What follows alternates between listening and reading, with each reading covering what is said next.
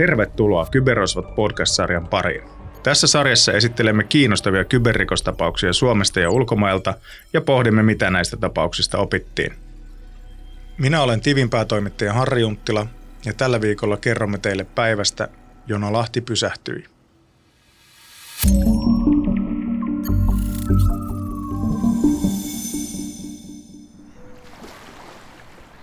Kesäkuu 2019 alkoi lämpimänä koko Suomessa. Jo kesäkuun seitsemäntenä päivänä mitataan kuun lämpöennätys 32,3 astetta Kruunupyyssä ja Oulussa. Päivää myöhemmin 30 asteen raja rikkoontuu Jämsässä.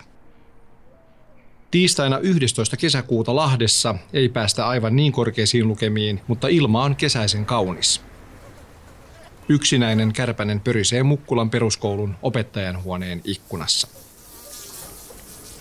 Muutama päivää aiemmin eräs kaupungin 3626 työntekijästä on ollut työmatkalla jossain päin Suomea. Ehkäpä viimeisellä työreissulla ennen kesälomaa. Hän on avannut kannettavan tietokoneensa hotellihuoneessa ja ottanut VPN-yhteyden Lahden sisäverkkoon. Itse yhteys on turvallinen, mutta kannettava ei. Se on inhimillisen virheen vuoksi jäänyt päivittämättä ja väärin konfiguroidun koneen työpöytäohjelmistossa on tietoturvaaukko. Työntekijä ei tätä tiedä. Hän toimii annettujen ohjeiden mukaisesti, tekee vaaditut kirjaukset järjestelmään ja sulkee koneen. Lahdessa koulut ovat sulkeneet ovensa ja juhannus lähestyy. Koulujen käyttämä Vilma-järjestelmä on hiljentynyt, mutta muut tietojärjestelmät ovat ahkerassa käytössä. Kaupungin tietoverkossa pyörii yhteensä yli 200 erilaista järjestelmää. Iltapäivän rauhallinen tunnelma rikkoontuu kello 14.36. Kaupungin tietoverkon virustorjunta hälyttää epämääräisestä toiminnasta ja karmea tilanne valkenee nopeasti. Koko työasemaverkko on saastunut. Myös palvelimet ovat joutuneet hyökkäyksen kohteeksi. Kun IT-tuki yrittää puuttua peliin, käy ilmi, että koneiden käynnistysskriptejä on muokattu ja ne asentavat saastunutta softaa koneille yhä uudestaan ja uudestaan. Lahden kaupungin oma IT-yksikkö toteaa nopeasti, että heidän resurssinsa eivät ole läheskään riittävät hyökkäyksen torjumiseen. Apuun kutsutaan kaupungin IT-palvelun tuottaja, joka pystyttää Lahteen tietoturvahäiriöiden hallintatiimin varttitunnin sisällä hälytyksestä. Tapahtuman laajuudesta ja vakavuudesta johtuen hyökkäyksestä tiedotetaan viestintävirastolle. Kahdeksalta saman päivän iltana Lahden kaupunki vaihtaa johtamiskäytäntöään tilannehuonemalliin ja keskittää kaiken tarvittavan päätöksentekokyvyn samaan tilaan. Kokouksia sovitaan pidettäväksi tasatunnein. Seuraavana yönnä ei nukuta. Tilanteen kriittisyyttä lisää epätietoisuus siitä, mitä hyökkäyksellä halutaan saada aikaan. Vain hieman yli vuotta aiemmin Lahden kaupungin tietokoneet on laitettu haittaohjelman avulla louhimaan virtuaalivaluutta bitcoinia. Nyt kyse on jostain muusta. Ehkä jostain pahemmasta. Kaupungin verkkoon yhteydessä Päijät-Hämeen hyvinvointikunta yhtymään ja sen 200 000 asiakkaan potilastiedot sisältävään tietoverkkoon. Kaupungin johto ilmoittaa, tehdään kaikki, mitä täytyy. Illan aikana sovitaan tiedotuskäytännöistä. IT-palvelun tuottaja informoi keskusrikospoliisia, joka lähettää omaa väkeään selvitystyöhön. Pian käy selväksi, että Lahden omat ja palveluntuottajan resurssit eivät riitä tietojärjestelmissä riihuvien skriptien taltuttamiseen, joten tehdään päätös tietoturvayhtiö F-Securen tiimin ottamisesta mukaan urakkaan. Aamuyöllä jäljitetään ensimmäinen tartunnan saanut kone. Viiden jälkeen aamulla päästään tunnistamaan haittasoftan leviämismekanismi. Seuraavaksi täytyy keksiä, kuinka leviäminen pysäytetään. Ensimmäinen tiedote julkaistaan seuraavana päivänä. Hyökkäyksen alkamisesta on nyt kulunut alle vuorokausi. Keskiviikkona 12. kesäkuuta 2019 kello 10 lähetettävässä tiedotteessa kerrotaan näin. Lahden kaupungin verkkoon ja työasemiin on kohdistettu kyberhyökkäys tiistaina iltapäivällä. Hyökkäyksen seurauksena verkko kuormittui ja ohjelma ehti saastuttaa koneita. Haittaohjelma on tunnistettu ja virustorjuntaohjelmisto eristää sen tartunnan saaneissa koneissa. Operaattorin palomuureissa on havaittu haittaohjelmaan liittyviä yhteysavauksia ja verkkoliikennettä, joka on estetty. Kaupunki on tehnyt asiasta rikosilmoituksen. Asiantuntijat selvittävät parhaillaan yhteistyössä viranomaisten kanssa hyökkäyksen alkuperää. Lahden kaupungin työntekijät siirtävät kädet pois näppäimiltä, kun kaikki IT-järjestelmät lakkaavat toiminnasta. Tänään ei tehdä töitä. Tehdäänkö huomennakaan? Aamupäivän aikana tietoturvayhtiö F-Securen väkeä saapuu Lahteen vahvistamaan puolustuslinjoja. Heille annetaan lupa asentaa kaupungin verkkoon tavanomaista järeämpiä analyysiohjelmistoja, jotta tilanteesta saadaan parempi kuva. Iltakuuden aikaan verkossa havaitaan edelleen epämääräistä toimintaa. Yhteydet Päijät-Hämeen hyvinvointiuntayhtymän verkkoon katkaistaan kokonaan, koska verkkojen väliseen palomuuriin ei voida poikkeusolosuhteissa luottaa. Puolustus- ja vastahyökkäysstrategiaa hiotaan kerätyn datan ja asiantuntijoiden avulla koko yö. Seuraavana päivänä, torstaina kesäkuun 13. päivä, suunnitelma on valmis ja toteutus voi alkaa. Ilta kuudelta lähes 30 kyberturvan huippuasiantuntijaa on valmiina koneidensa ja näppäimistöjensä ääressä. He ovat sijoittuneet kriittisten reitittivien, kytkimien ja palvelimien lähelle, sillä kaikki toimenpiteet täytyy pystyä suorittamaan samaan aikaan, jottei viheliäinen uusia asennuksia suoltava haittaohjelmisto pääse taas karkuun. Täsmälleen sovitulla kellonlyömällä verkko suljetaan. Haittaohjelman palat ovat hajallaan verkossa, eivätkä pysty juuri nyt aiheuttamaan vahinkoa. Mutta verkko täytyy vielä palauttaa toimintakykyiseksi. Torstai-illan aikana F-Secure saa valmiiksi kohtalaisen monimutkaisen haittaskriptien poisto-ohjelman ja sitä aletaan ajaa suljetun järjestelmän eri lohkoissa. Ohjelma toimii ja yksi kerrallaan haittaohjelman palat lakkaavat olemasta. Perjantain ja lauantain aikana aloitetaan koko ympäristön uudelleen asennukset. Samalla tietoturvaa kohennetaan, vaikka varsinaisia aukkoja ei verkosta ole löytynyt. Ensimmäiset palomuurin portit avataan, jotta Office 365 pilvipalvelut ja sähköpostit saadaan toimimaan. Sunnuntain kuluessa järjestelmän sovelluksia avataan tärkeysjärjestyksessä yksi kerrallaan. Kun uusi viikko alkaa, kaupungin tietojärjestelmät ovat edelleen epämääräisessä tilassa. Töitä voidaan taas tehdä, mutta koneilla ei pääse internettiin. Siivous- ja torjuntatyöt tietoverkossa jatkuvat ja samalla selvitetään, kuinka monta haavoittuvaa konetta kaupungin työntekijöillä on käytössään. Kaikkien koneiden versiopäivitykset on saatava ajan tasalle. Ensimmäiset nettiyhteydet avataan vasta kesäkuun 28. päivänä, kaksi ja puoli viikkoa hyökkäyksen jälkeen. Yhteyksiä avataan maa ja alue kerrallaan, ensin liikenne sallitaan Suomeen, sitten portaittain Eurooppaan ja vasta myöhemmin maailmalle. Asteittaisella etenemisellä halutaan varmistaa, että ongelmat eivät uusiudu. Helleraja rikkoutuu Lahdessa heinäkuun ensimmäisenä päivänä 25,3 astetta. Kaupungin IT-väen on vaikea virittäytyä kesätunnelmiin. Kolme vuotta myöhemmin, keväällä 2022, hyökkäyksen tekijöistä tai heidän motiiveistaan ei ole saatu uutta tietoa, ja keskusrikospoliisi ilmoittaa Lahden kaupungille, että tapauksen tutkinta on päättynyt. Voidaan se kuulemma avata uudestaan, jos rikoksesta epäilty henkilö saadaan kiinni ja kuultavaksi, kertoo Lahden tietohallintojohtaja Marko Monni tammikuussa 2023. Monni johti torjuntaoperaatiota kesäkuussa 2019, eivätkä tapahtumat ole vieläkään päässeet unohtumaan.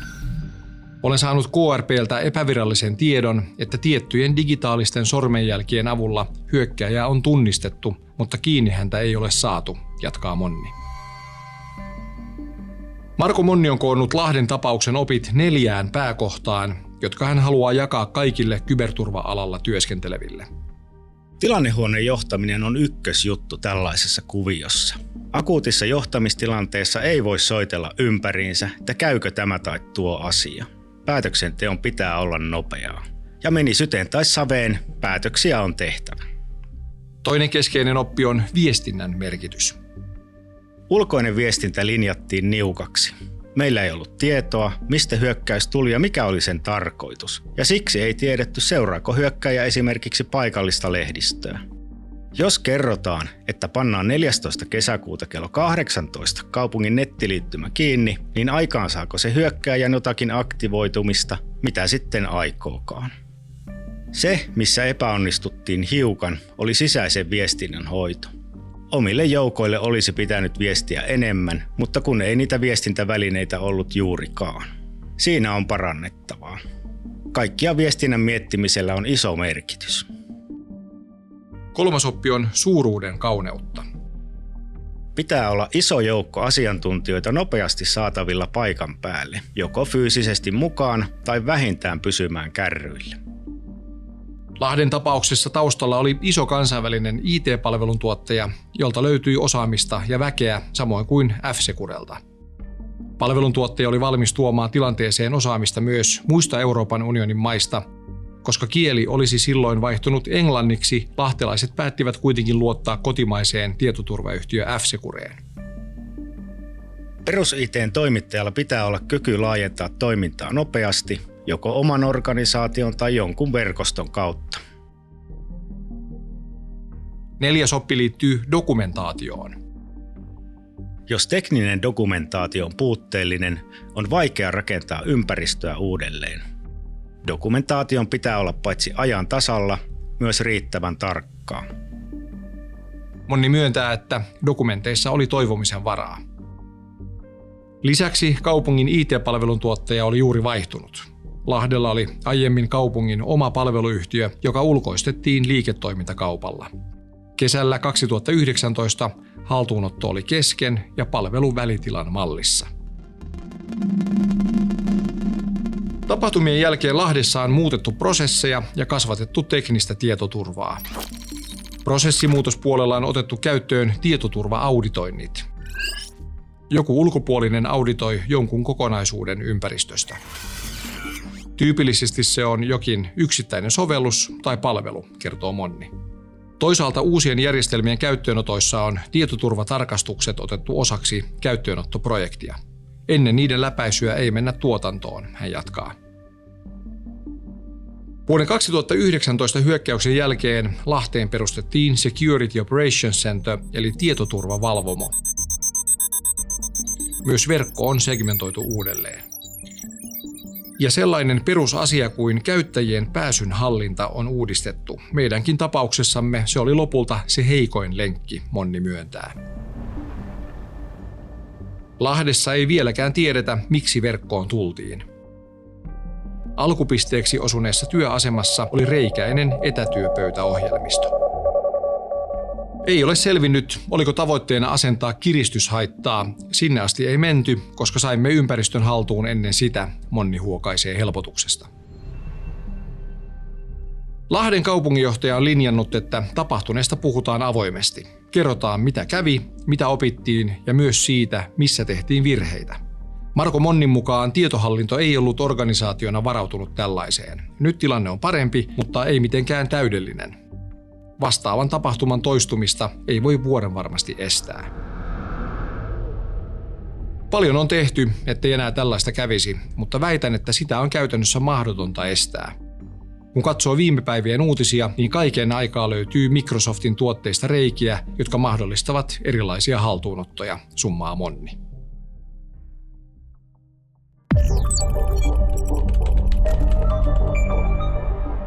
Minä olen Peter Nyman ja vakiovieraanani studiossa tuttuun tapaan DNAn tietoturvapalveluista vastaava Juho Saarinen. Tervetuloa Juho. Kiitos, kiitos. Tällä viikolla seuraamme on liittynyt Lahden tietohallintojohtaja Marko Monni, joka esiintyy myös tässä tarinassa, kuten äsken kuulitte. Lämpimästi tervetuloa. Kiitoksia. Niin Marko, kun kesällä 2019 selvisi, että koko Lahden kaupungin verkko on saastunut, ja tekijästä saatikka motiivista ei ole tietoa, niin miltä se tilanne tuntui? Olin itse asiassa ampumaradalla, ampumassa haulikolla, kun sain puhelun. 12 vai 16 kaliberia? 12. Kaikki detaljit kuntoon. kyllä, kyllä, kyllä. Ja tuota, kaupungin riskienhallintapäällikkö soitti, että nyt on jotain kummallista meidän verkossa. Ja tuota, saman tien soitin sitten tuonne meidän palvelutarjoajalle. Ja hän kertoi tilanteesta vähän tarkemmin. Ja saman tien sitten alettiin kaupungin johtamisjärjestelmää sitten pistämään kuntoon. Ja sitten jos mennään vähän syvemmälle vielä puhtaasti inhimillisesti, niin tämä laajuinen juttu iski suoraan sinne ytimeen, niin mitkä olivat ne tuntemukset? Ja no kyllähän siinä tietysti ehkä voisi puhua jopa pienestä paniikista siinä kohtaa, että nyt täytyy tapahtua paljon ja nopeasti. Ette ollut kuitenkaan koskaan aikaisemmin kokeneet mitään vastaavalaista, ei näin, vastaava. näin vakavaa. Ei. Niin oliko heti ymmärrys siitä, että nyt ollaan syvällä, että nyt, nyt on iskenyt pahasti? Kyllä. Ja miten ajatukset lähti siitä kehittymään sitten, siinä paniikinomaisen tunnelman keskellä? No kyllä siinä niin kuin ensimmäisenä oli tietystikin mielessä se, että, että tota meidän täytyy saada niin kuin se meidän jo, oma johtaminen kuntoon. Me oltiin harjoiteltu sitä, tiedettiin mitä tehdään. Ketä pitä... hyötyä ja hyötyä oli sitä Kyllä, kyllä. Ja tiedettiin, ketä pitää saada paikalle, ketkä pitää saada informoitua tilanteesta. Ja kahdessa tunnissa saatiin niin kuin meidän pää valmiiksi. Ja harjoittelun pohjalta, niin huomasitteko, että teidän harjoittelemanne malli toimi siinä tilanteessa ihan hyvin? Joo, kyllä. Se on hyvä. Juho, minkälaisia se on tuttu tarina sulle myös totta kai, niin mitä sinä ajattelit silloin, kun tämä tapahtui? No silloin kun tämä tapahtui, niin ensimmäisenä tietenkin se, että nyt osuu lähelle kotikenttää. Eli usein nämä incidentit, mistä puhutaan, niin ne on ulkomailla tai kaukaisissa maissa tai Amerikassa tai muualla, missä se ei ole kuitenkaan niin, tai tunnu niin konkreettiselta, mutta sitten kun osuu Suomeen, niin se aina tuntuu tuntuu vähän kriittisemmältä tai tuntuu sellaiselta niin kuin huolestuttavammalta. Ja noin teknisen turvan, kyberturvan kannalta ajateltuna, niin mitkä ajatukset sulla oli silloin? No silloin aika vähän tietoa oli saatavilla, että mi- mitä siellä on oikeasti tapahtunut ja sen tiedon valossa niin ei oikein pysty kommentoimaan mitään muuta, mutta hommat heillä lähti käyntiin siellä ja vaikka oli, oli paha paikka, niin siitä kuitenkin selvittiin ja siitä myöskin opittiin ja nyt sitä pystytään käymään julkisesti läpi, mikä sitten myös mahdollistaa sen, että me kaikki muut pystytään oppimaan siitä enemmän ja jatkossa varautumaan paremmin. Hei Marko, ennen kuin mennään eh, listaamaan neljään eh, niin kuin oppien pääkohtaan, niin tota, eh, vähän noista kustannuksista ja tuon hyökkäyksen hinnasta ja seurauksista. Niin miten niitä voisi listata? Niin se antaisi kuvaa myös siitä, kuinka vakava se tapaus oli. No siis siinä oli oikeastaan kaksi sellaista isompaa kustannuserää. Toinen oli, oli tämä meidän niin kuin IT-palvelutuottajan kustannus ja siellä puhutaan puoli miljoonaa sen niin kuin koko tapauksen selvittelyn osalta. Sitten tota, niin, toinen iso kustannuserä on tietystikin toi F-Secure Red-tiimi. Että kun se otetaan, niin se ei ihan ilmaiseksi tule, tule niin kuin paikalle, että sinne saa sen 2500 tuhatta niin kuin laittaa rahaa, että saa huippukaverit töihin. Eli siinä rahalliset kustannukset varmaan hyvin paljon muunlaisiakin kustannuksia. Kyllä joo, siis nämä oli nämä niin kuin suorat kustannukset. Niitä ei ole edes arvioitu, mitä, mitkä oli niin kuin meidän oman organisaation kulut siitä, että, että niin kuin ei hommat toiminut sillä tavalla kuin normaalisti. Ja tällaisen hinta myös niin kuin ehkä abstrakteimmalla tasolla, eli, eli luottamus ja, ja pelot ja huolet ja, ja vastaavat. Tämä myös niin kuin yhteiskunnan kohesion ja toimivuuden mm. ja psykologisen puolen kannalta ihan vakava asia totta kai, että Kyllä. sen hinta on aika kova, vaikea myös rahassa mitata sitten. Ja, ja tosiaan edelleenkään ei ole nyt kuitenkaan tietoa niistä tarkoitusperistä, että kuka siellä oli tekijänä, minkä takia. Ja... Ei ole. Ei ole ja meille ei itse asiassa niin kuin kaupunkina tietysti on ihan mahdotonta sitä lähteä selvittämään, että se on sitten, sitten niin kuin sanotaan toisten viranomaisten asia, eli, eli poliisin ja KRP ehkä lähtee niitä motiiveja sitten hakemaan. Tutkimus on lopetettu, mutta sen voi uudestaan herättää henkiin, jos, Kyllä. jos näyttää Kyllä. siltä, että on, on sitä aihetta ja syytä, jos tulee uusia johtolankoja. Hei Marko, tosiaan olet koonnut Lahden tapauksen opit neljään pääkohtaan, jotka kuulimme juuri tämän viikon tarinassa. Niin mikä näistä neljästä opista on, on se kaikkein tärkein ja minkä takia se on tärkeä? Kyllä se on mun mielestä tämä niin kuin johtamisjärjestelmän pystyttäminen. Ihan sen takia, että, että tota, jos ei sitä ole, niin mitä sitten tapahtuu? Kukaan ei tee mitään. Ja sanoit tuossa äsken, että olitte harjoitelleet ja, ja sen tulokset toimivat hyvin tässä todellisessa tilanteessa ja onneksi niin suhteessa, suhteessa vaihtoehtoon, että ette olisi tarpeeksi hyvin näitä harjoitelleet. Mutta tämän tapauksen jälkeen, niin kuinka teidän niin kuin ikään kuin puolustuskykynne tässä tapauksessa on, on kehittynyt? Mitä lisää olette tehneet ja, ja kuinka paljon paremmassa suojassa olette nyt sitten suhteessa? No siis sehän on niin kuin jatkuvaa työtä. työtä kissa hiirileikkiä. Se on kissa ja hiirileikkiä, mutta kyllä me niin kuin paljon on tehty. että me on laitettu, jos euroista puhutaan, niin sen kolmen vuoden aikana yli miljoona niin kuin tekniseen tietoturvaan parannusta siihen, mitä, mitä on niin kuin aikaisempi. Ja se on vaikea totta sanoa noin konkreettisesti, mutta omin sanoin, kuinka paljon paremmassa turvassa te olette nyt kuin 2019 vaikka keväällä? Mä en lähde, mä en lähde nyt tällä retostelemaan. Mä sanon, että olemme hiukan paremmassa turvassa kuin ehkä joku toinen kaupunki. Juho, kommenttisi. Ei varmasti enää tarvitse perustella, että minkä takia tämä on tärkeää tai miksi tähän täytyy sijoittaa tai miksi tätä tietoturvaa tehdään. Et haavereita, haavereita sattuu aina ja niin kuin tarinassakin oli, niin, niin sitä täydellistä tietoturvaa ei voi koskaan saavuttaakaan. Et, et se on vähän niin kuin semmoinen, semmoinen unelma vaan. Mutta se ei tarkoita sitä, etteikö jatkuvasti voitaisiin parantaa. Ja varmasti organisaatio, joka on käynyt läpi tällaisen haaverin, niin omaa taistelukokemusta. Ei pelkästään harjoiteltu. Harjoittelusta on aina hyötyä, mutta, mutta tositilanne on tositilanne. Ja mitä Markokin on tuonut tässä koko ajan esille on se, että on opittu, on viety eteenpäin, on otettu uusia järjestelmiä käyttöön, on otettu uusia juttuja käyttöön, hiottu sitä johtamisjärjestelmääkin. Ja just niitä asioita, mitä koitetaan yleensä perustella niiden kaikkien hienojen sertifikaattien kanssa. Esimerkiksi aika paljon aina puhetta sit ISO 27001, mutta se, että niillä on oikeasti tarkoitus, että siinä tilanteessa, kun jotain tapahtuu, niin voidaan lähteä sitten hallitusti ja järjestelmällisesti sitten setvimään sitä ja hoitamaan asiaa. Mutta hieman huolta ehkä herättää se ajatus, että nyt Lahden kaupunki, te olette kokenut tämän, te olette siitä niin kuin viisastuneita ja, ja kehittäneet järjestelmiänne, mutta Marko, niin kuin tuossa aikaisemmin jo sanoit, niin kaikissa kaupungissa, kunnissa tai muissa organisaatioissa, firmoissa, yhteisöissä tämä ei ole arkea, jos sinne ei ole isketty aikaisemmin, niin ehkä se kuitenkin akuutti motivaatio tehdä työtä oman puolustuksen eteen ei ole välttämättä ihan sitä samalla tasolla, niin se, sehän on aika huolestuttava – ajatus, että aika moni toimija saattaa olla samassa tilanteessa kuin te olitte vuonna 2019. Mm, kyllä. Kyllä mä niin kuin sanoisin itse asiassa kaikille kunnille, jotka nyt on mulla se niin kuin viiteryhmä, niin siihen kyllä kannattaa panostaa ja ottaa niitä asiantuntijoita ja kuunnella, mitä ne sanoo ja sitä kautta myöskin niin kuin laittaa sitä rahaa siihen asiaan, koska se oikeasti maksaa sitten sen, sen niin kuin jonkun yksikön vuosibudjetin verran, että jos se pelikaani sinne turbiiniin tulee. Mikä muuten fiiliksesi tällä hetkellä? Nukutuko nyt yösi kuitenkin ihan levollisesti vai, vai jäikö tästä tämmöinen ikuinen painainen, että jollain tavalla ei odotat se, kauhuissa tulevia kuukausia ja vuosia? Ei siitä painajasta, painajasta tullut, mutta kyllä mä niin kuin odotan, että se tulee vielä toistekin, että ei se niin kuin Juha tuossa sanoi, niin täydellistä tietoturvaa ei voida tehdä. Tuliko koskaan sellaista ajatusta, että miksi juuri Lahti? No kieltämättä joskus. No mitä ajatuksia se herätti? No luotan kyllä tähän, tähän niin kuin höpsismiin tässä kohtaa, että se hyökkäjä tulee sieltä, mistä se sattuu sen reijän löytämään. Että ei ole mitään erityistä syytä muuten niin kohdistaa no, Lahteesta. En minä ainakaan tunnista sellaista.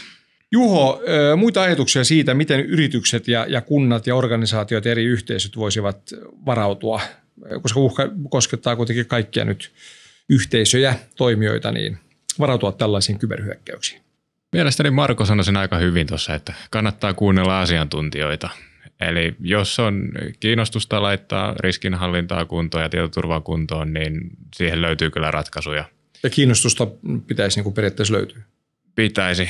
Et esimerkiksi se, että me päästään keskustelemaan tämäkin tarina auki ja käymään läpi, että mitä se oikeasti vaikutti. Mitä tarinasta oikeastaan hyppäsi silmille tai korville oikeastaan sekin, sekin lause, että – tänään ei tehdä töitä, tehdäänkö huomennakaan, niin mitä se eri organisaatioissa, oli ne sitten julkisia tai yksityisiä, niin mitä se tarkoittaa ja mitä se tarkoittaa niin kuin rahallisesti ja liiketoiminnan kannaltakin. Eli syitä on ottaa huomioon, meidän tulee oppia kaikkeen siitä, mitä on tapahtunut ja seurata Markon oppeja, että mitä, mitä kannattaa laittaa kuntoon, mitä kannattaa parantaa. Ja just se, että maailma ei välttämättä lopu siihen haaveriin, vaan siitä voidaan oppia, siitä voidaan parantaa ja kyllä tästä hyvä tulee vielä. Ja Marko, sulta haluan vielä kysyä sen, että onko sulla tunne siitä, että teillä Lahdessa nyt on tehty niin paljon kuin ollaan voitu tehdä vai, vai tiedätkö, että jotain voisi nyt tehdä vielä enemmän, joku asia, joka on vielä listalla, niin kuin to-do-listalla? Sanotaanko näin, että se to-do-lista on vielä aika pitkä, ettei se ole niin kuin lähellekään valmis. Haluatko antaa jonkun esimerkin, niin kuin mitkä ensisijaiset toimet olisi? No vaikkapa noiden, noiden tota M365-palveluiden niin kuin tietoturva-asetukset, siis koko kaupungin tasolla. Ne on meillä nyt para aikaa työn alla tuossa ja kyllä sieltä niin kuin tekemistä löytyy. Siellä on vipua jos mihinkin suuntaan, mitkä pitää niin kuin miettiä, mihin, mihin asentoon ne laitetaan, koska niillä on, monilla on niin kuin myöskin sinne käyttäjien elämään vaikutusta. Toivottavasti osoittimet laitetaan kaakkoon noin niin kuin turvan puolesta. Kiitos Lahden tietohallintojohtaja Marko Monni ja meidän oma tietoturvapalvelu guru DNA Juho Saarinen. Kiitos. Kiitos. Kiitos.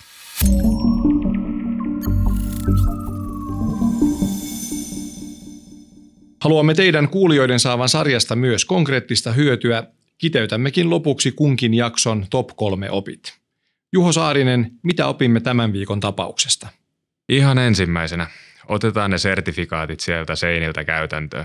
Tietoturvan johtamis- ja hallintamallien hyödyt konkretisoituu siinä kohtaa, kun jotain sattuu. Toisena todettakoon, että harjoittelu kannattaa.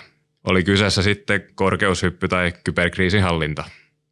Kolmantena, avoimuus, oppien jakaminen ja kumppaniverkostot on avainasemassa silloin, kun kasvatetaan suomalaista kyberresilienssiä.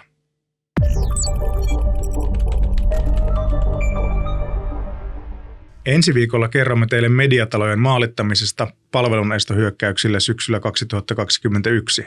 Kuka halusi kaataa Iltalehden? Vieraana Alman Median CTO Antti Koivisto. Tervetuloa kuulolle.